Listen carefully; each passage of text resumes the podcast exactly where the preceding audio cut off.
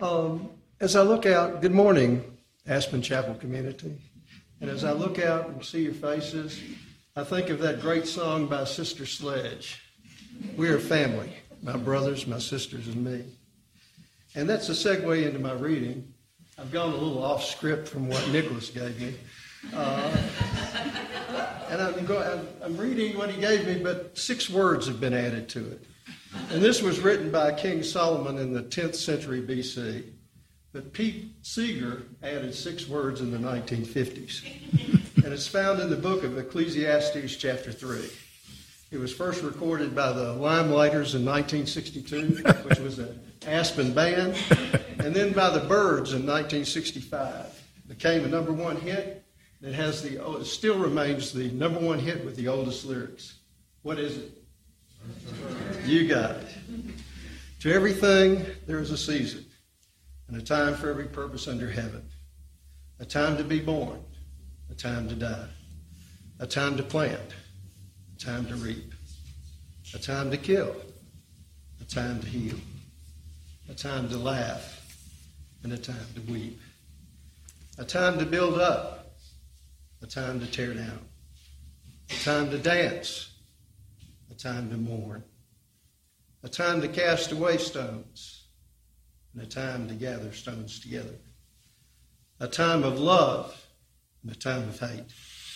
A time of war and a time of peace.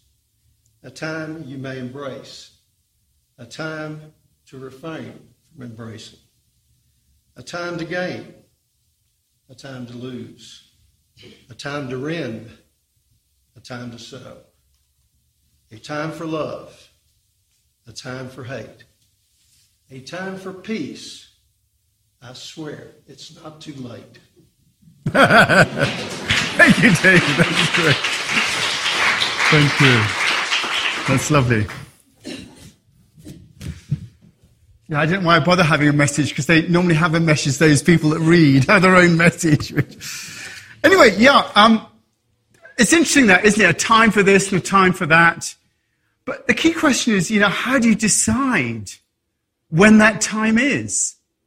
You know, when, what, what enables you to decide this is a time for peace or this is a time for war, this is a time for embracing or this is a time to refrain from embracing? And I've always thought that this really is the $64,000 question, you know. And so that I've, we're starting a new series today. And that series uh, is called um, Life Force or Forced Life. You know, do you let go into, when do you let go into the life force? Or when do you actually make a decision to actually go out and do something? You know, how do you tell when you're supposed to be doing something or when you're supposed to be refraining? I, I just think, you know, that really is it, you know, how you make that decision. Uh, we like to sort of have everything together. These lovely flowers by Shelley, uh, Franklin again, sort of, sort of, you know, represent that pushing and pulling and not quite knowing what to do. And on your service sheet, does anyone know what this creature is called? It's, it's called a push me pull you. And, uh, or the David, David Franklin said it was actually not called that, it was called a Dalai Instead, but it's a push me pull you. And really, it suggests that pull that we have in our lives. You know, when do we do something? When do we refrain from doing something? So I'm going to really be talking about this over the next few weeks, just to, to, to, look at how we do that, because I think that really is about how we run our lives. You know, when do you make that decision to go out and make something happen? And when do you allow uh, the universe uh, to happen itself? You know, that, that line from Shakespeare really sums it up. It is to be or not to be. That is the question. Whether 'tis nobler in the mind to suffer the slings and arrows of outrageous fortune, do you suffer that? Or take arms against the sea of troubles and by opposing them, end them? That really is the $64,000 question. Or maybe it's a million dollar question nowadays with inflation, but I think it's, it's that. How much do you make life happen? And how much do you allow life to happen to you. I mean, I'm constantly faced with that in my life. When do you interfere? And when do you not interfere? Well, in terms of making life happen, it's obvious that the answer is that you should most definitely make life happen. Every self help book that you read, that you care to pick up, will tell you that life is what you make it. You know, problems are really just opportunities. You make your own luck. The harder you work, the luckier you get, and a thousand other ways that really we're always told it's down to you what you make of your life. And I think it is to some extent. I think that hard work and dedication, you know, it's obviously the way to get on in life. And to sit back and wait for it all to happen to you, you know, most of the time it'll get you precisely nowhere. However, and I think there is a big however, if you come from a worldview that says that we are not alone in the universe, and that there is some sort of design and order in the world, and that we are part of that order, then what part do we play in, in being a part of that order and relating to that order? I mean, I always use, and I, have, I won't apologize again, I always use that, that story from Einstein when he arrived in America I'll do a quick précis of it because I know some, we've all heard it millions of times before. But he arrives in America, Einstein, and uh, the journalists ask him, What is the most important question you can ask about life? What is the most important question you can ask about life? And Einstein answers, he says, The most important question you can ask about life is Is the universe a friendly place or not?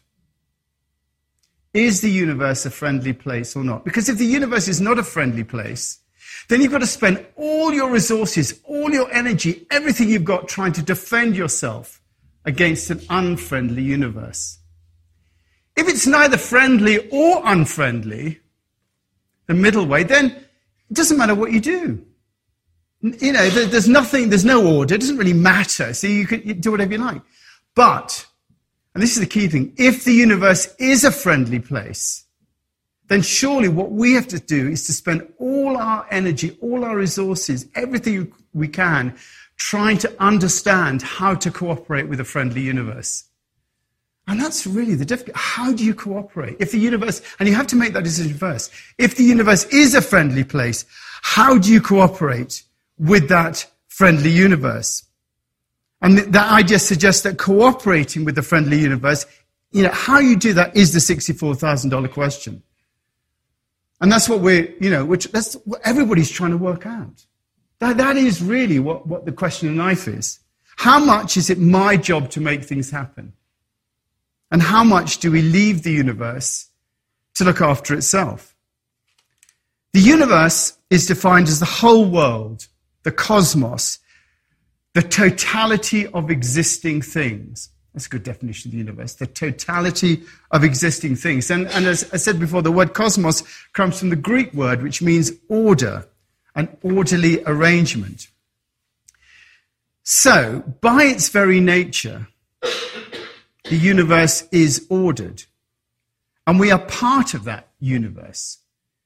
And therefore, we are subject to that order.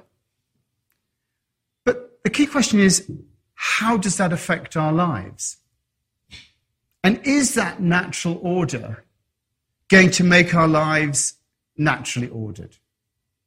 Is that natural? Which obviously exists. You know, the stars are up there, we're down here. When I'm not exploding into space, you know, those chairs have integrity. We all have our own integrity. You know, there is a natural order, but how much does that order go into our own private lives? And this, this talk of order points further into questions about, you know, notions of God, notions of divinity. When we talk about order, do we really mean God? And if not, then what sort of order are we talking about? To some extent, our concepts of God are really just ways of trying to explain the natural order that we see in the world. Our concepts of God are, are ways that we use to explain the natural order we, we see in it. It's the order that we see first. And then we have thoughts about how that order must have been created. We have thoughts about that. You know, the sun rises and sets every day. The stars are always there. Rocks are hard. Water's wet. We wake up in the morning and we go to sleep at night. You know, there is order. And somehow it's all held together. And we impose on that order ideas about God. The sun god driving his chariot through the sky. That's one notion of God and order. Zeus in Olympus, Ganesh, Jehovah, Allah, they are all concepts of God. From whatever culture we come from, we tell the story of order from our own perspective. From whatever culture we come from, we tell the story of that order from our own perspective. And to that end, I think that religion is really just a cultural interpretation of the natural order. Religion is a cultural interpretation of the natural order, seen from each of our own perspectives. And you know, you can take that, that's on a macro level when you, you can explain religions as a cultural interpretation of the, uh, of the natural order. But I think you can take that down to a micro level. You know, our own individual level, whether we're Muslim, Christian, Buddhist, or Jew. The truth is that each of us has our own religion. You know, the way we individually interpret the religion that we're born into, you know, is the way that we exist. You know, we take these meta narratives and we spin our own micro narrative that tells us how the death of our spouse fits into that, or our failing health, or the existence of war, or not. You know, when this, you know, we, we, we create our own narrative within each of us. You know, if you're a Christian, you know, you can't sort of sign it all up as to one. You can sort of create a meta narrative, but really when you're living your life day to day, it's your own. You believe this, this bit, but you don't believe that bit, and this works for you and this doesn't work for you. And actually, what happens is you, you create your own idealized, fabricated reality. Your own little religion. We create our own little. I'm not saying this is a bad thing, by the way. I'm just saying that I think this is the way that we run our lives. And, you know, when this idealized, fabricated reality fails, when it fails to conform to the way that our life is supposed to turn out, if there is a death of a loved one or a loss of health or wealth, we sort of lose our faith. And then we reappraise our worldview and we recreate our world religion in the understanding of what we've done in our lives. We spin our own religion around the religion that we've always been spun, and therefore we make sense of the world. We make sense of the order of the cosmos in our own way. Each of us does that. And in that way, we're really making up our own reality. You know, we're deciding what our reality is. And I, I come back to that quote from Philip K. Dick again. You know, he said, guy that wrote Blade Runner, he said that reality is that which continues to exist after you've stopped believing in it. Reality is that which continues to exist after you've stopped believing in it. And to that end, our journey here is to work out what's real and what's made up. And that's the difficulty. You know, what is real? And what's made up? And we tend, you know, we tend to work that out empirically. That's how we do it. We tend to work out what's real and made up empirically by means of observation or experience rather than theory or pure logic. You know, we, we, we, we do it through our experience. And so the first thing we have to establish in deciding how much is up to us to make the most of our lives? You know, when we're trying to decide, you know, the difference between whether it's up to us or a life force, the first thing we have to establish is is there such a thing as a life force? I know, you know, it really is coming back to basis, but, you know, we've been told it, and, you know, lots of spiritual stuff suggests it, you know, but, but, but can we rely on, is there such a thing? And I, I think you really have to answer that question. You really have to confront that question when you look at, you know, how you're making decisions in your life. You know, is there such a thing as a life force? And, and empirically, we have to say yes. You know, our very aliveness is proof of the existence of a life force. You know, we, we did nothing to bring ourselves into this world, into being, and yet here we are. You know, yes, our parents had something to do with it. However, the sheer force of history tells us that something is unfolding. You know, there is an unfolding in our lives, you know. Something got you here. Something's going to make you eat lunch later on. So, you know, there is a, a definite ongoingness that happens in our life. You know, there's an unfoldingness in history. There's the Big Bang, the planets, life, us. You know, there's your order. But God, you know, I think that's another kettle of fish. You know, the existence of that is a different kettle of fish. And the question is really, I think, how deep that order runs. You know, how deep does it run, that order? Does it run into our individual lives or not? If it does, if it does run into our experience of life, our day to day life, then the order that we are part of is somehow a part of our own individual consciousness. It comes into our thinking, into our process of living. Somehow it's a part of that too. If it does exist, it's a part of the livingness. It's not just a material, disinterested order. You have to make that decision. Is it a material, disinterested order, like Einstein's middle way? Or is it an order that we're intimately involved with, that somehow is a part of who we are? That's really key in, in this discussion. Yeah, how far does it go? And, and if it is a part of us, that sort of shifts the emphasis in, into the nature of love because love has a self giving quality. And it's not impersonal. It suggests that something consciously cares about us in a way that we consciously care about others. That something is involved in us in the way that we can be involved in others. It's a quality of nature. It has a quality of nurture in the nature. There's a quality of nurture in there that we're involved with. So that is the key question. You know, it, does it come into our lives? I mean, they do say that you can't prove that God exists. Going into dangerous territory here. In a chopper. You know, they say you can't prove that God, God exists. And, I, and here I'm talking about the word loosely. What I mean is that you can't prove whether or not there is intelligent design or not. They say you can't prove whether there's intelligent design or not a design I'm talking about here that is not uncaring, but one that always manifests as the highest possible good. A design that's uncaring will not always manifest as the highest possible good.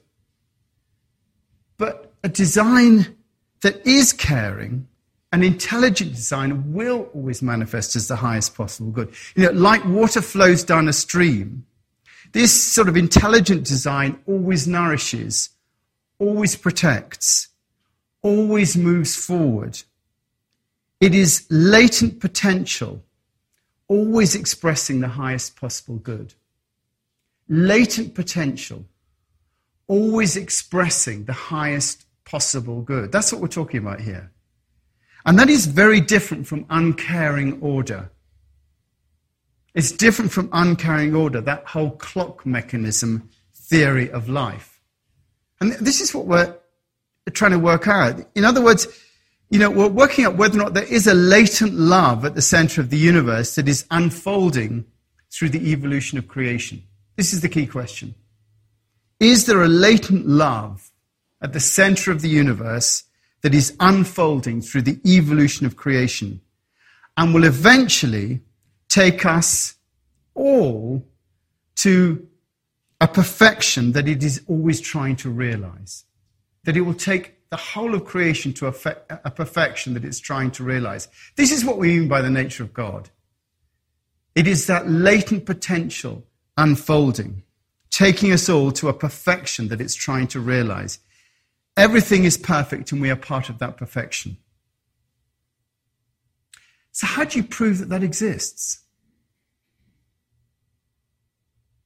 People have always struggled and failed to prove that God exists. But I think it's possible. I think you can prove that God exists. And I think how you do it is through quantum mechanics.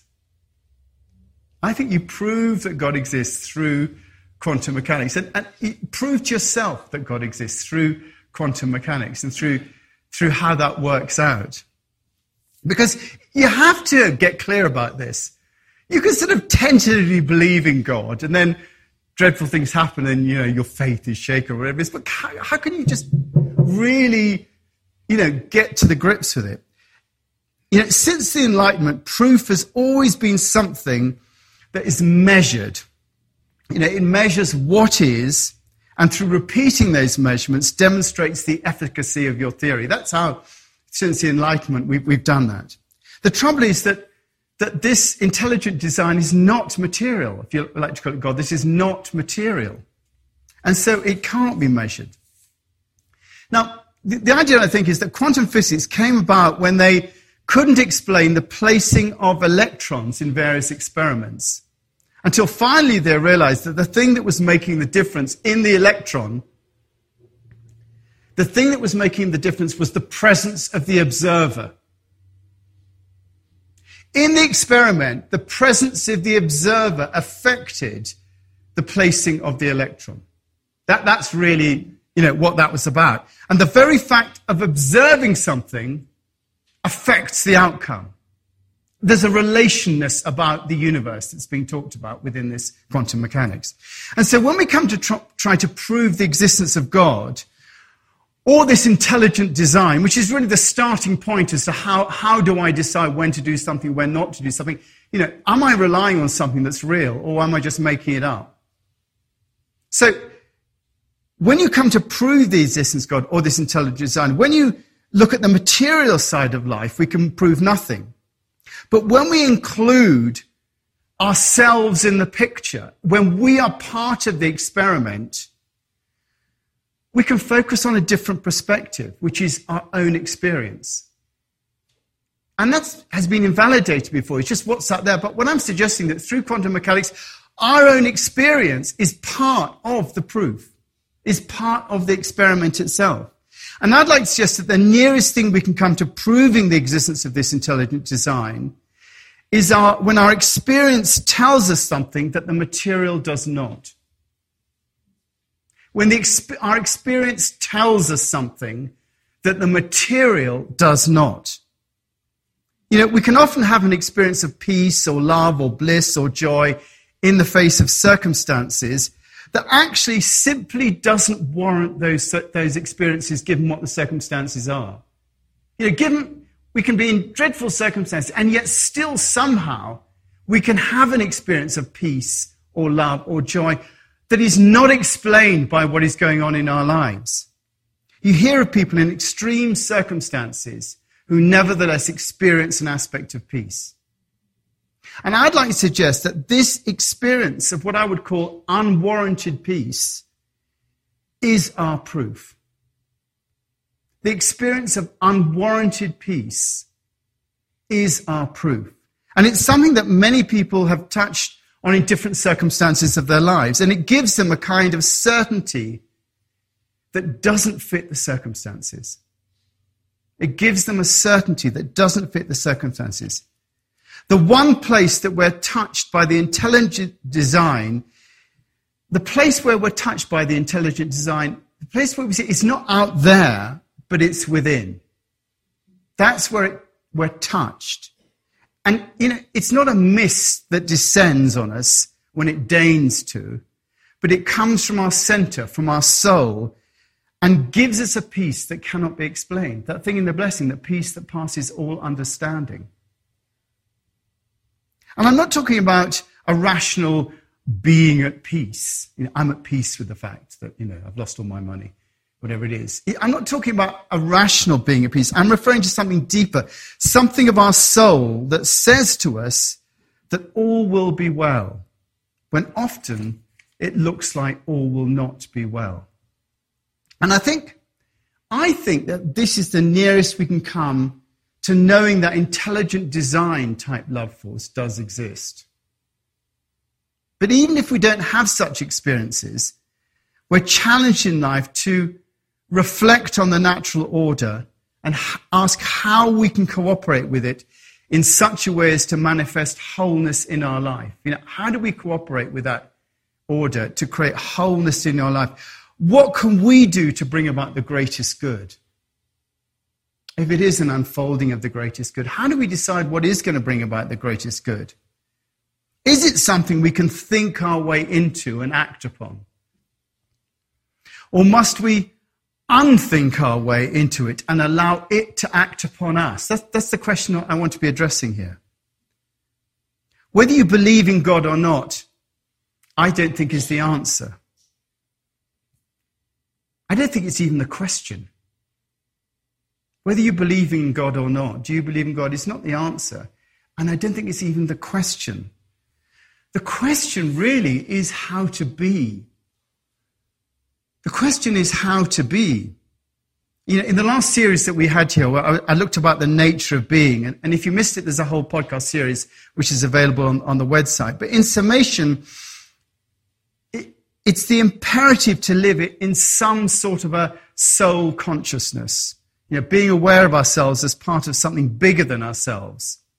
And I think that is this life force that I'm talking about. So the first step, really, in working out is the acknowledgement of, of its existence and its reality and how that reality manifests in our lives. And that may seem pretty basic, especially in a chapel on a Sunday, and I'm supposed to be preaching about God and Jesus, saying, you know, does it exist? But, you know, what is the reality? Most of the time, we go about our lives as if it didn't exist. Know, we might profess to be spiritual and sign up to the interconnectedness of all things, but when it comes to the way that we look after our money, or our house, or our family, or our health, we often assume that there will be no intelligent design unless we put it there ourselves. That's how we live our lives a lot of the time. Assuming that there isn't intelligent design. You know, we plan, we scheme, we engineer things to go our way. And all because we don't trust that anyone or anything will do it if we don't. We feel we've got to do it ourselves because no one else is going to look after us we fundamentally do not trust that life will turn out the way we want it to. And so we have to do it ourselves. And I think that's really how most of us run our lives. I do. You know, when I'm looking after my kids and things like that, I don't think, oh, let's think what the intelligent design is going to do about my son. I mean, I don't. Get off that computer and, you know, I want to get my own way. You know, we might consider you know, letting go on the yoga mat. You know, when we're on the yoga mat, oh, I'm going to let go onto the yoga mat. Or on the meditation cushion. You know, we'll consider letting go there. But the moment we get up from there, we're alerted once more to the need to shape our lives, to have them go our way. And what if the very act of trying to control our lives was the thing that was getting in the way? What if the very act of trying to control our lives was the thing that was getting in the way?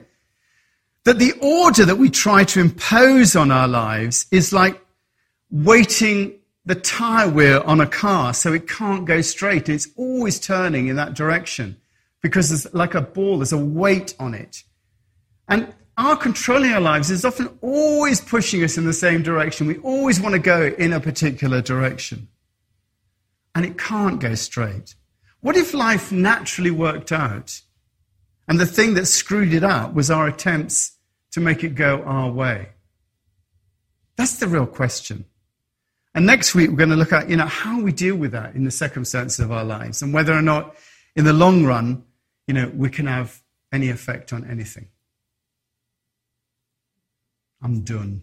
I've come to the end of my notes. Good.